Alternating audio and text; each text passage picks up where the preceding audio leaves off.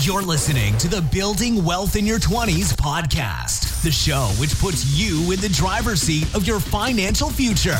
Young people taking their money seriously. And now, here's the latest from Building Wealth in Your 20s.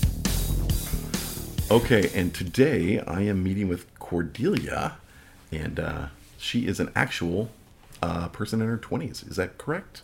Yes. Okay, very good. And we're going to talk about some money stuff related to people in their 20s, um, millennials, or whatever term you guys go by that. You go by that? All of the above. All the above, Generation Z. Um, okay, excellent. And so today we were talking about credit card stuff. I think we all have our first credit card stories. What were you saying about yours? oh, um, I had first gotten mine back in 2012. Okay. Um, I was a student uh, locally here Mm-hmm. in Alaska, and my bank said I could get out a student credit card, and it's a good way to build credit. What a great idea. I know. Mm-hmm. So I got it, and I was originally, originally Yes. only gonna charge gas on it. Just emergencies. Just emergencies, just gas. Yep, we are you all in know. agreement on that. Yeah, except for it didn't stay that way. No, then what happened? so I would spend it on everything and anything because I thought, oh well, if I'm paying a certain the like whenever it says minimum? yeah Yeah. pay this much a month, I'm like, oh, I'm good. yeah, But yeah. but not so much. no, not so much because No. it, I'd be paying like fifty dollars a month on Forever. it. and I'd think I was like great, Yeah. but my caught thing up. wasn't going down, and then it would charge interest on top of it. So It's the interest that gets you. Because do you remember what your credit card interest rate was? no, Okay. a long time ago, It probably had two numbers in it. That's that's my guess. probably. Oh, some of them are even worse. I got a temporary one at Home Depot that was like free for a year, two years, and then twenty nine percent, all the way back to day one if you don't pay it off in time. So, Ew. Yeah, I paid it off, but can you imagine twenty nine percent? That's really bad. Yeah, no more cards. Uh, Yeah. So what what is the? I, I guess what it's just more temptation because you're like, well, I can absolutely get this pizza right now. Yeah, kinda. And also, I just thought that as long as I was paying something towards it, it was totally fine. But, Yeah. And I'm like, oh, I have this money, but technically, I don't have this money. I have to pay back the money I used. Yeah. So, and then I got an Alaska Airline credit card Yeah. because you could get miles. I mean, and I can see why that one's useful, but Sure. still, I Fly haven't free. paid all of it. So Yeah. there's that. That didn't work out. Okay. nope. No one ever got rich off of a credit card points, I guess. I guess if you're going to spend the money anyway, that makes sense. But uh, I think more people get in trouble than get away scot free. yeah. It's as if they've done the math and they know what they're doing. But uh, that's that is life. So, what would be a good way to avoid getting into trouble with a credit card? Um, well,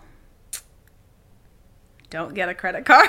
Okay, well, that's definitely true. If you don't have a credit card, you will not get into credit card debt. I don't trouble. think. I mean, I think like the Alaska Airlines one, honestly, is Yeah. a useful one if you just know how to like manage it Okay. and, and use it well. But I, I am everywhere, and I'm always getting Yeah. barraged with credit cards, like Victoria's Secret. I love Oh, yeah. Victoria's Secret, but they're like, oh, get this credit card. I'm like, I don't need that. Yeah. Or Old Navy's trying to get you to have a credit card, or Target. Everyone's trying to get you to have a credit card. And they give you a tiny discount. hoping They that you'll do. buy They'll- more. I know. Like David's Bridal um, Yeah. does credit cards, but I mean, how many times are you gonna buy a wedding dress? Three or four at the most. At the most.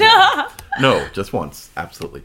Um, that's interesting. I got one at Men's Warehouse when I got out of the service, and I bought a whole new wardrobe. So, and I gave me like ten percent off. It was like a lot, What? Mm-hmm. but I've used it one time and then never again. So Yeah, I worked at David's Bridal. I don't think Oh, yeah. the payoff from having a David's Bridal credit was not card beneficial? Is, no, no, uh, yeah.